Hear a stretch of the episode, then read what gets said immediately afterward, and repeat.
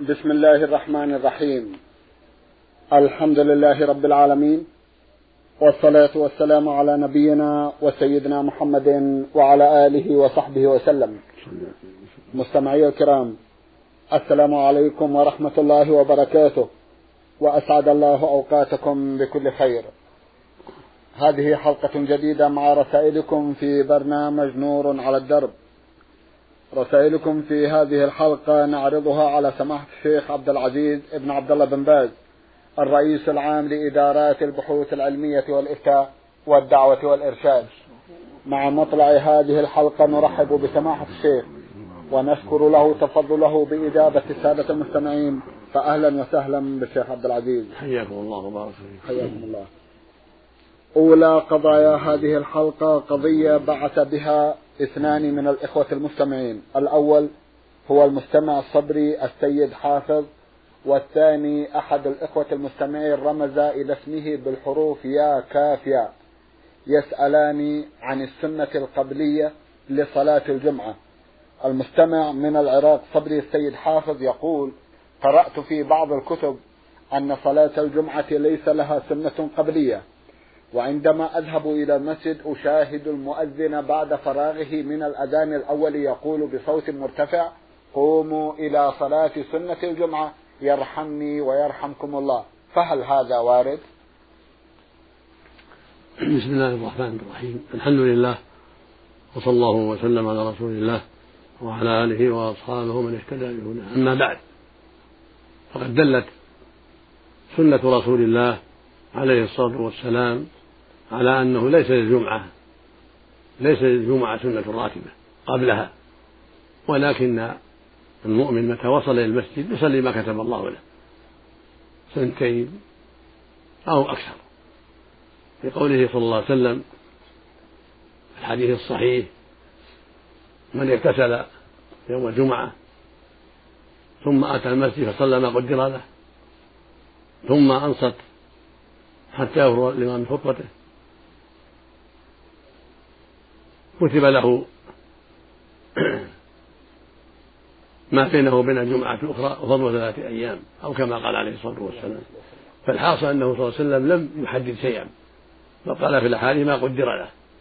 فيصلي الإنسان ما يسر الله له من ركعتين أو أكثر قبل صلاة الجمعة ثم يجلس ينتظر قارئا أو ساكتا أو مسبحا أو مهللا وذاكرا بينه وبين ربه حتى يخرج الإمام.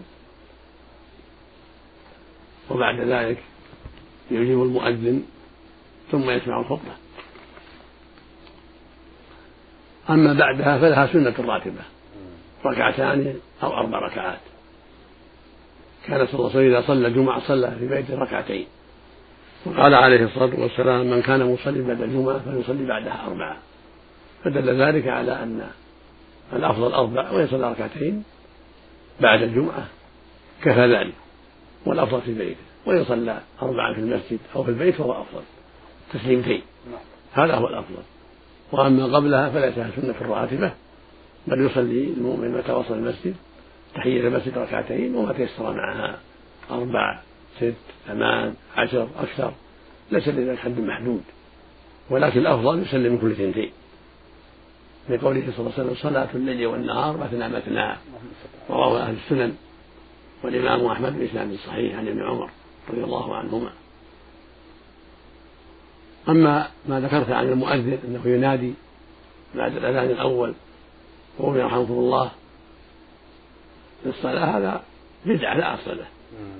هذا لا أصل له بل هو بدعة من هذا المؤذن. بل فالمؤمن إذا جاء المسجد يصلي ما يسر الله له. وليس هناك حاجة إلى أن يقول المؤذن هذا الكلام. نعم. جزاكم الله خيرا. يسأل أخونا سؤالا آخر فيقول هناك أحاديث كثيرة تكثر تارك الصلاة. ويوجد معي إنسان قدمت له النصح أكثر من مرة ولكنه مصر على ترك الصلاة. فإذا قلت له أنت كافر بسبب تركك للصلاة فهل يشملني حديث الرسول صلى الله عليه وسلم الذي يقول من قال لأخيه المسلم يا كافر فقد باء بأحدهما وجهوني جزاكم الله خيرا. ثبت عن النبي صلى الله عليه وسلم أنه قال بين الرجل وبين الكفر والشرك ترك الصلاة رواه مسلم في صحيحه. وقال عليه الصلاة والسلام العهد الذي بيننا وبينهم الصلاة فمن تركها فقد كفر أخرجه الإمام أحمد وأهل السنة بإسناد صحيح. فأنت إذا قلت له كافر فأنت صادق على الصحيح لأن الرسول كفر عليه الصلاة والسلام. أما الحديث إذا قال رجل أخي يا كافر فقد باع بها أحدهما فالمعنى إذا كان ليس أهلا لذلك. إذا قال يا كافر وليس أهلا لذلك. أما إذا كان أهلا لذلك فإنه يبوء بها هو المقول له. نعم. جزاكم الله خيرا. يسأل ويقول يوجد عندنا في القرية أنه إذا مات واحد من الناس يدور واحد مخصص لذلك حول البلد لإعلام الناس بالميت. وبعد الدفن يستأجرون مقرئ ويجلسون للعزاء ثلاثة أيام. فهل هذا وارد؟ وما هو الشيء الصحيح الذي تنصحوننا به؟ ليس هذا بوارد. بل كان النبي ينهى عن النهي عليه الصلاة والسلام. كون يؤمر واحد يدعو على القرية هذا لا أصل له. أما إذا أخبروا بعض أقاربه أو بعض جيرانه يصلوا عليه فلا بأس. النبي صلى الله عليه وسلم لما مات النجاشي أخبر أصحابه وصلوا عليه عليه الصلاة والسلام. فإذا أخبر بعض أقاربه فلا بأس. أما يكلم إنسان يدور في البلد أو في القبيلة يخبرهم هذا من أعمال الجاهلية. كذلك في العزاء ثلاثة أيام لا لا أصل له. وليس له حد محدود. بل إذا صادف أخاه وعزاه أو زاره وعزاه في اليوم الأول أو الثاني أو الثالث أو الرابع أو الخامس فلا حد لذلك. كيف يقول العزاء؟ يقول إنهم يستأجرون قارئا للقرآن كذلك القارئ نعم. بدعة هذا. لا يستأجر قارئ يقرأ على الموتى ولا على القبور. هذا لا أصل له. بل يدعى له بالمغفرة والرحمة. إذا فرغ الناس من دفنه دعوا له بالمغفرة والثبات كان النبي صلى الله عليه وسلم إذا فرغ من دفن الميت وقف عليه وقال استغفروا لأخيكم وسألوا التكفير فإنه لا يأسى ولم يكن يأمر أحد يقرأ على القبر ولم يكن الصحابة يفعلون ذلك. فلا يجوز هذا العمل بل هذا من البدع سواء كان قارئ متبرعا أو مستأجرا. ولكن يدعى الميت بالمغفرة والرحمة. نعم. جزاكم الله خيرا. الذين ينصبون الأنوار ينصبون القيام ويشعلون الأنوار سماحة الشيخ لأجل العزاء. ليس له أصل ليس له أصل. بل يبقون على حالهم. إذا سارهم في بيتهم أو في الطريق أو في المسجد وعزاهم كفى. ولا حاجة إلى نصب الخيام وجعل الأنوار الخاصة. نعم. نعم. لا لا أصل. له جزاكم الله خيرا. المستمع يا كافية من المملكة بعث يسأل ويقول لقد كانت لي زوجة وأنجبت منها ثلاثة أبناء. هذه الزوجة كانت تكره والدي وإخواني. ولكن لا تكرهني أنا شخصيا. ونظرا لكراهتها لوالدي وإخواني طلقتها وبعد زمن نظرت لأبنائي وأريد أن أسترجعها لكن الوالدين لا يرضون بذلك وكذلك إخوتي. إذا قدر لي أن أسترجعها فهل في ذلك عقوق للوالدين؟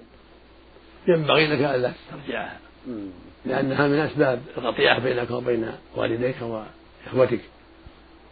فينبغي ترك ذلك. ويعطيك الله بركة منها وأفضل. إلا إذا رضي والداك وسمحا فلا بأس. استسمحهما. إذا كانت طيبة في دينها فاستسمحهما. أما إذا كانت تؤذيهما أو كان لا يرضيان بها فلا فلا تسترجعها. وأسأل الله أن يعطيك خيرا منها وأفضل. يا الله. جزاكم الله خيرا. المستمع صاد ميم حام من الخرطوم في السودان بعث برسالة ضمنها جمعا من الأسئلة في سؤاله الأول يقول إذا أكل إنسان لحم خنزير جاهلا فهل عليه كفارة؟ وما هي هذه الكفارة إذا وجبت؟ ليس عليه شيء. الحمد لله. ما دام لا يعلم ليس عليه شيء. إنما عليه أن يتمضمض ويغسل فمه مما من آثار النجاسة ويغسل يديه والحمد لله. الحمد لله. نعم. لكن إذا لم يتمضمض أو لم يذكر أنه أكل لحم خنزير إلا بعد حين ماذا يفعل؟ ما شيء ليس عليه. شيء جزاكم الله خيرا. يسأل سماحة الشيخ عن صوم عاشوراء. هل هو سنة مؤكدة؟ وماذا على الذي يترك صومه؟ نعم سنة مؤكدة لكن لا حرج في تركه. مستحب. من صام فلا بأس ومن ترك فلا بأس. والسنة يصوم قبله يوم أو بعده يوم العاشر والتاسع أو العاشر والحادي عشر. كان أولا متأكدا. فلما فرض رمضان صار مستحبا ليس بمؤكد. من صامه فله أجر ومن تركه فلا بأس. جزاكم الله خيرا.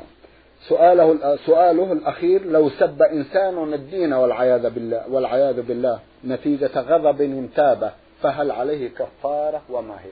عليه التوبة إلى الله. نعم. عليه التوبة والندم والإكثار من العمل الصالح. والله يتوب على التائبين. سبحانه وتعالى. نعم. جزاكم الله خيرا. من الجزائر هذه رسالة بعث بها المستمع مراد شحمي عنيدة بعث يسأل عدة أسئلة. من بينها هذا السؤال. يقول هذه السنة صمت مع المملكة. بينما بلدي لم تصم معكم إلا بعد اليوم الثاني. علما بأني تعرفت على يوم الصوم شهر رمضان من إذاعتكم. هل صومي صحيح أم علي كفارة؟ حيث قال لي أحد العارفين يجب عليك أن تصوم مع يجب عليك أن تصوم مع بلدك. أين. يقول هذه السنة صمت مع المملكة. بينما بلدي لم تصم معكم إلا بعد اليوم الثاني. علما بأني تعرفت على يوم الصوم شهر رمضان من إذاعتكم. هل صومي صحيح أم علي كفارة؟ حيث قال لي أحد العارفين يجب عليك أن تصوم مع بلدك. ليس عليك كفارة. ولكن تصوم مع بلدك وتفطر مع بلدك. يقول النبي صلى الله عليه وسلم الصوم يوم تصومون والإفطار يوم تفطرون والأضحى يوم تضحون. ولأن الخلاف قد يسبب شرا كثيرا. فالنزاع والانقسام في البلد شره كثير. فينبغي لأهل البلد أن يصوموا جميعا ويفطروا جميعا. والواجب على الدولة أن تتحرى الأمر الشرعي. إذا ثبت رمضان عند الدولة من طريق المحكمة أو من طريق الحكومات المجاورة. ثبوتا شرعيا لا بالحساب صاموا بذلك. فإذا ثبت عند المملكة مثلا بالبينة الشرعية صام المسلمون الذين ثبت عندهم ذلك برؤية المملكة لأنها رؤية شرعية بالبينة الشرعية لا بالحساب. طيب. أما الحساب فلا يجب اعتباره عند جميع أهل العلم وإنما الاعتبار بالرؤية. أو بإكمال العدة. لكن إذا صام أهل بلدك برؤيتهم أو فتوى علمائهم فلا بأس. فقد قال جمع من أهل العلم لكل أهل بلد رؤيتهم. فإذا اعتمد أهل البلد وحكومة البلد على علمائها ومحكمتها وراء ورأت المحكمة والعلماء أنهم يصومون في يوم غير يوم اللي صلت في المملكة أو غير المملكة فالعمدة على ما رأته المحكمة في بلدك والعلماء في بلدك. ولا تشق العصا. جزاكم الله خيرا. إذا على كل مسلم أن يوافق بلده في الصوم والإفطار. نعم حتى لا يتنازعوا نعم. جزاكم الله خيرا. وعلى الحكومة في البلد أن تعتني بالأمر. أيوة. نعم. جزاكم الله خيرا. له قضية أخرى يقول فيها الإجابة التي يرد عليها حضرة العلماء في برنامجكم. هل يجب علينا نحن أصحاب المذهب المالكي التمسك بها؟ حيث أني أعطيت لإخواني بعض المعلومات تلقيتها من برنامجكم. فقالوا لي هذه الأجوبة تواكب مذهب الحنفية للمملكة فقط والدول المجاورة ولا يمكن التمسك بها. فأرجو إرشادنا. جزاكم الله خيرا. الواجب على المستمعين أن يتحروا الأدلة الشرعية.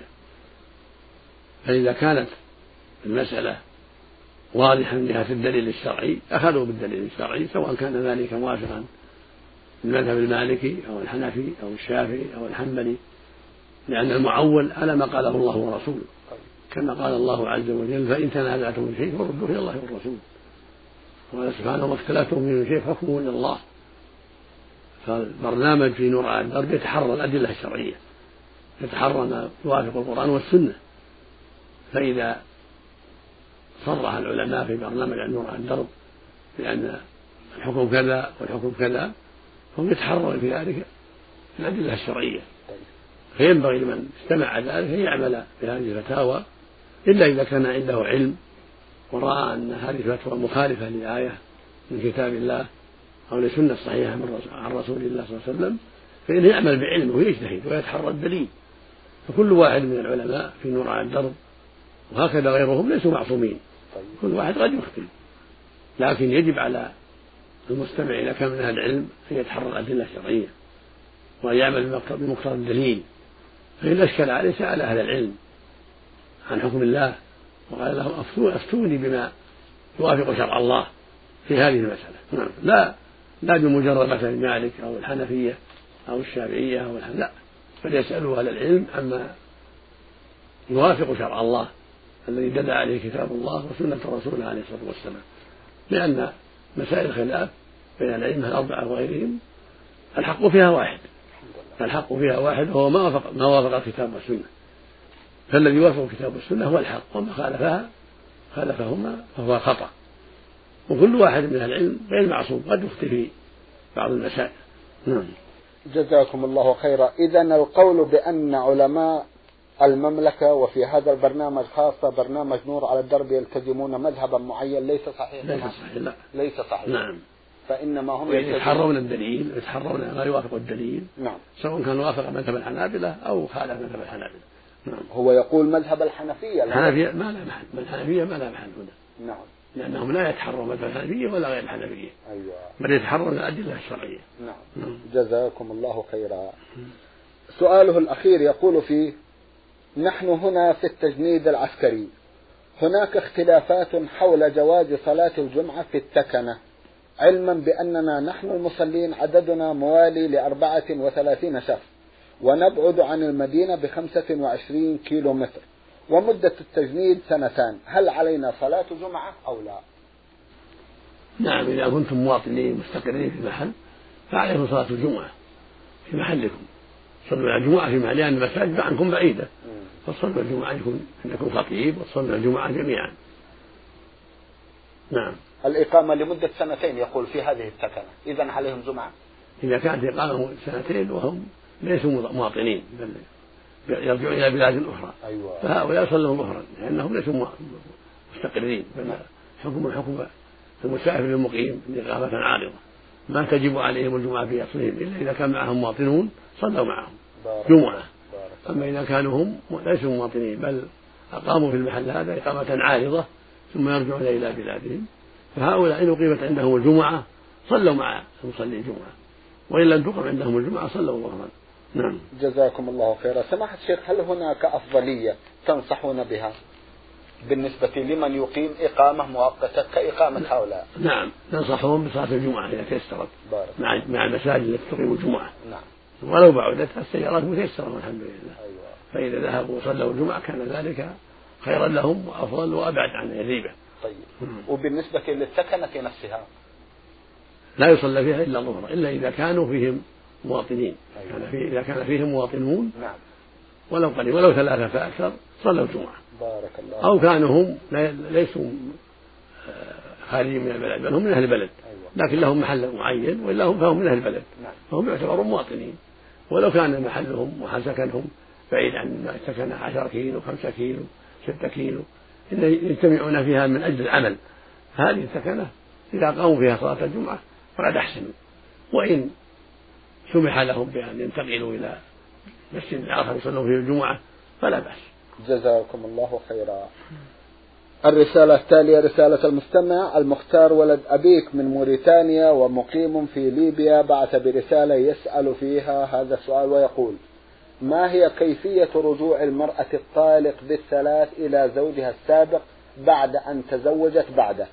وما هي الشروط التي يجوز لها ولأهلها أن يشترطوها على الزوج الجديد بعد أن ينكحها لكي يطلقها لتحل لزوجها الأول؟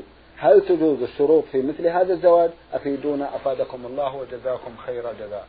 لا يجوز أن يشترط عليه أن يطلقها وأن ينكحها للتحليل هذا محرم. الرسول صلى الله عليه وسلم لعن المحلل والمحللة وسماه التيس المستعار فلا يجوز لا بد يكون نكاح رغبة إذا تزوجت إنسانا يرغب فيها. ثم طلقها بعد الدخول بها يعني بعد ما وطئها نعم. ثم طلقها عن رغبته. لا عن شروط مشروطة عليه. فإن تحل الأول. أما إذا نكحها الثاني من أجل أن يحلها الأول فإنها لا تحل. بل هذا نكاح تحليل صاحبه ملعون إذا قصد ذلك. نسأل الله العافية. لابد في حلها الأول أن يكون النكاح الثاني نكاح رغبة نكاحا شرعيا لا مشروط على صاحب أن يطلق.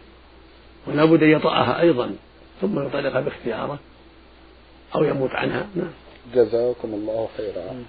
المستمعة ألف شين ألف حاء من العراق بعثت برسالة ضمنتها أربعة أسئلة. في أحد أسئلتها تقول أفطرت ثلاثة أيام من رمضان قبل ثلاثة أعوام دون عذر شرعي. ولكن دون أن أعرف أن ذلك لا يجوز أبدا إلا بعذر شرعي. وعندما سألت عن ذلك قالوا لي أقضي الأيام التي أفطرتيها مع التوبة إلى الله. وفعلت.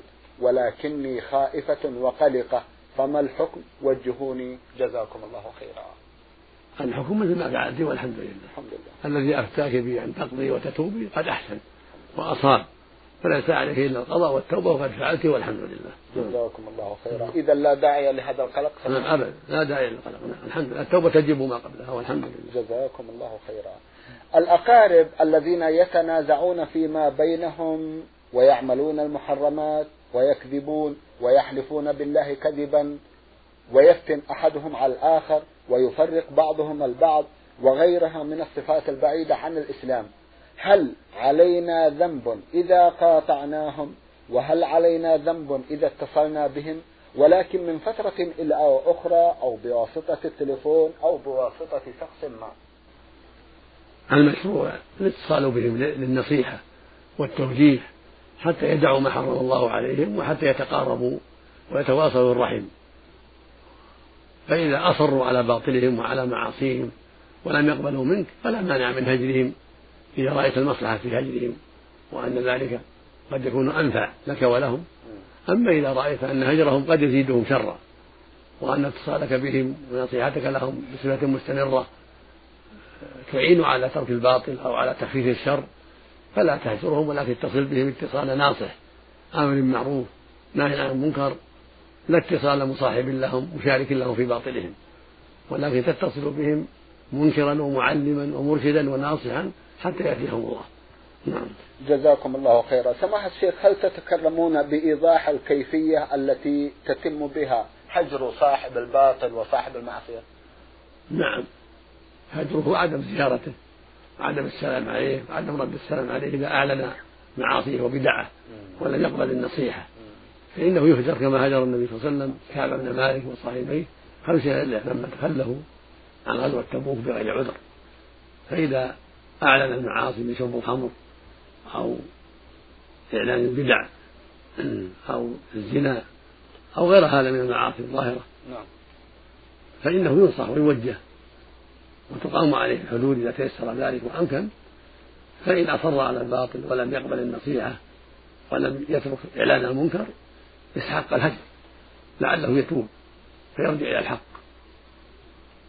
فإذا تاب ترك الهجر وقد لا يشرع الهجر في مثل هذه الحال إذا كان الهجر يزيدهم شرا ويزيدهم تماديا في الباطل ويضر المسلمين.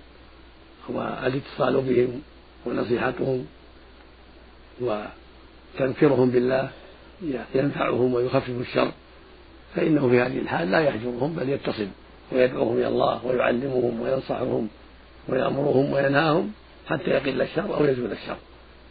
والدليل على هذا أن الرسول صلى الله عليه وسلم هجر الثلاثة وتاب الله عليهم بعد ذلك. ولم يهجر عبد الله بن أبي وجماعة من المنافقين لأن هجرهم قد يسبب شرا. فلم يهجرهم نظرا للمصلحة الشرعية في عدم هجرهم لئلا يحصل تفرق بينهم وبين المسلمين ولئلا يغضب لهم بعض قبائلهم فيحصل فتن. فالمقصود أن الهجر نوع من التعزير والتأديب. فإذا كان فيه الخير والمصلحة فعل. وإن كان الهجر يترتب عليه ضد المصلحة لم يفعل ووجب الاتصال الذي يحصل به الإنكار والتوجيه والإرشاد حتى يقل الشر أو يزول.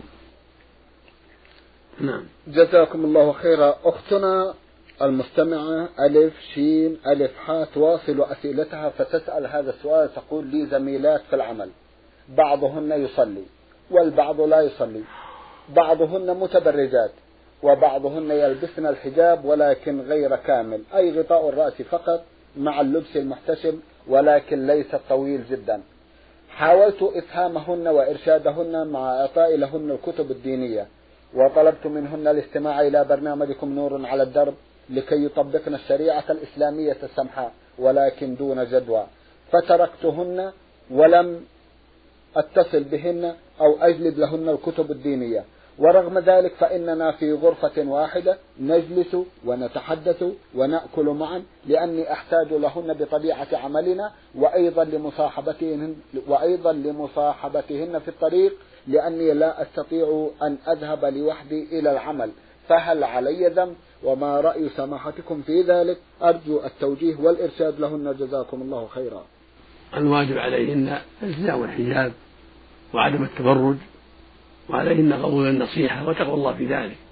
وعليك المتابعة للنصيحة والحرص على ما فيه سعادتهن ونجاتهن وبراءة ذمتك. ولا تيأسي عليك بالمواصلة حتى يجعل الله فرجا ومخرجا. وإذا تيسر لك مفارقتهن وعدم صحبتهن في الغرفة بوجود معلمات أو موظفات صالحات فهو الواجب عليك. لأنهن بإصرارهن يستحقين الهجر لكن ما دمت في ضرورة إلى وجودك معهن فاستعملي النصيحة والتوجيه والإرشاد وقراءة ما يفعلون حتى يجعل الله فرجا ومخرجا. نعم. سماحة الشيخ تذكر في سؤالها أن بعضهن يصلي والبعض الآخر لا يصلي وبعضهن يحتجب والبعض الآخر لا يحتجب هل تبدأ بالنصيحة فيما يخص الصلاة أو فيما يخص الحجاب؟ هؤلاء وهؤلاء. تفعل هذا وهذا. هذا وهذا. تفعل هذا وهذا. لكن من لا يحتجب تنصحه يحتجب. أيوة. ومن لا يصلي تنصحه بأن يحافظ على الصلاة. فالصلاة أعظم وأكبر. فعليها أن تنصح هؤلاء وهؤلاء وتنكر على هؤلاء وهؤلاء. والله يأجرها ويثيبها على ذلك. آمين. جزاكم الله خيرا. تقول أعاقب التلاميذ بالضرب في بعض الأحيان وعندما أغضب والسبب في ذلك هو إهمالهم. وعدم التحضير لواجباتهم المدرسية وأيضا لبعض تصرفاتهم السيئة داخل الصف وبعد معاقبتهم بالضرب أندم وأستغفر الله وحتى أني أبكي في بعض الأحيان. أرجو توجيهي جزاكم الله خيرا حيال تربية الطلبة وفقكم الله. لا حرج في ذلك أنت مصيبة وقد أحسنت ولا مانع من تأديب الطلبة بالضرب والكلام المناسب والتوبيخ. لعل الله يصلحهم بذلك. نعم. جزاكم الله خيرا. سماحة الشيخ في الختام أتوجه لكم بالشكر الجزيل بعد شكر الله سبحانه وتعالى على تفضلكم بإجابة السادة المستمعين وآمل أن يتجدد اللقاء وأنتم على خير. نرجو ذلك. مستمعي الكرام كان لقاؤنا في هذه الحلقة مع سماحة الشيخ عبد العزيز ابن عبد الله بن باز الرئيس العام لإدارات البحوث العلمية والإفتاء والدعوة والإرشاد. شكرا لمتابعتكم وإلى الملتقى وسلام الله عليكم ورحمته وبركاته.